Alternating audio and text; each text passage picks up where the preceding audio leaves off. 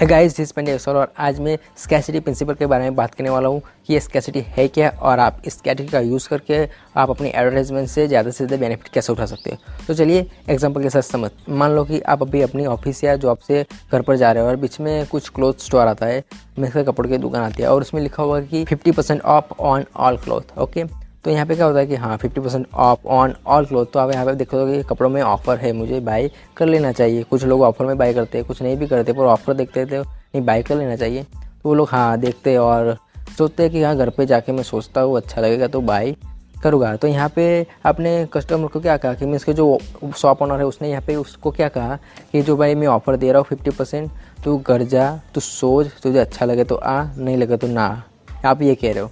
जिसके आप कह रहे हो कि भाई तुझे अच्छा लगे तो यार बाकी नहीं है। मुझे लॉस पसंद है। कि मुझे लॉस हो जाए तो वो मुझे कोई चिंता नहीं। वो ये कह रहे हैं। तो अब हम दूसरा एग्ज़ाम्पल देखते हैं। वैसे आप अपनी जॉब या ऑफ़िस से घर पर जा रहे हो और इसमें शॉप आ रहा है। उसमें लिखा हुआ था कि huge fifty percent discount on all branded cloth okay and लिखा हुआ था कि एटी परसेंट स्टॉक और already sold only twenty percent lucky people are grab this offer okay and last में लिखा हुआ कि offer ends in eighteen July और उसने लास्ट में लिख दिया कि they accepted Paytm PayPal net banking whatever whatever जो बहुत सारे प्लेटफॉर्म है गूगल तेज, वो सब उसने लिख दिया। तो यहाँ पे क्या होता है कि आपने वो ऑफ़र देखा, वही बंदे को ऑफ़र पर बाय करते हो या फिर अगर कपड़े नहीं यार कुछ ऐसे ही बाय करते हैं तो पैसे होते हैं। तो आपने ये देखा और देखा कि ह्यूज डिस्काउंट है। यहाँ पे डिस्काउंट वर्ड यूज़ किया है ऑफ़ यूज़ नहीं किया। है तो डिस्काउंट में ज़्यादा टिकट करता है वो प्रोडक्ट या सर्विसेज़ बाय करने के लिए।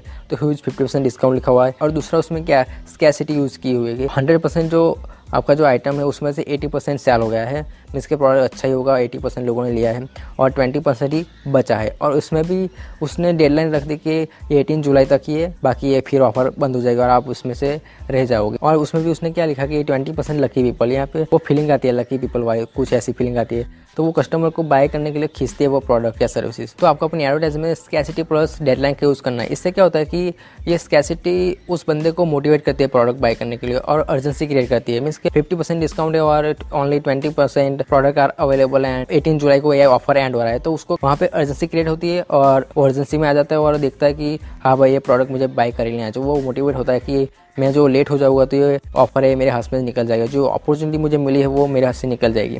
तो वहाँ पे क्या होता है कि वो मोटिवेट होता है अर्जेंसी क्रिएट होती है, और उसे वो चीज़ खोने का डर रहता है। इसलिए वो तुरंत ही वो आपको ज़रूर ये स्कैसिटी का यूज़ करना है। लीगल ही कोई इलीगल नहीं है। आपका आपका जो प्रोडक्ट है, वो जेन्यून होना चाहिए प्रॉब्लम सॉल्विंग होना चाहिए। और आपको ये दो बातें ध्यान में रखने की, आप जो फियर क्रिएट कर रहे हो, वो ओवर फियर क्रिएट मत करें। इससे क्या होगा कि वो कस्टमर है, जो प्रॉस्पेक्ट है, वो इन एक्शन में आ जाएगा तो वहाँ पे आपका लॉस होगा। और दूसरी बात है कि आप ऐसा फियर क्रिएट मत करो कि जो लोग जानते ही नहीं, समझे? आप ऐसा फियर क्रिएट करो कि वो लोग समझ सके, समझे? बाकी तो वो समझ ही नहीं पाता तो वो कहेगा, वो आपको कहेगा कि ये झूठा है, समझे? आप वो आपको झूठा मानेगा।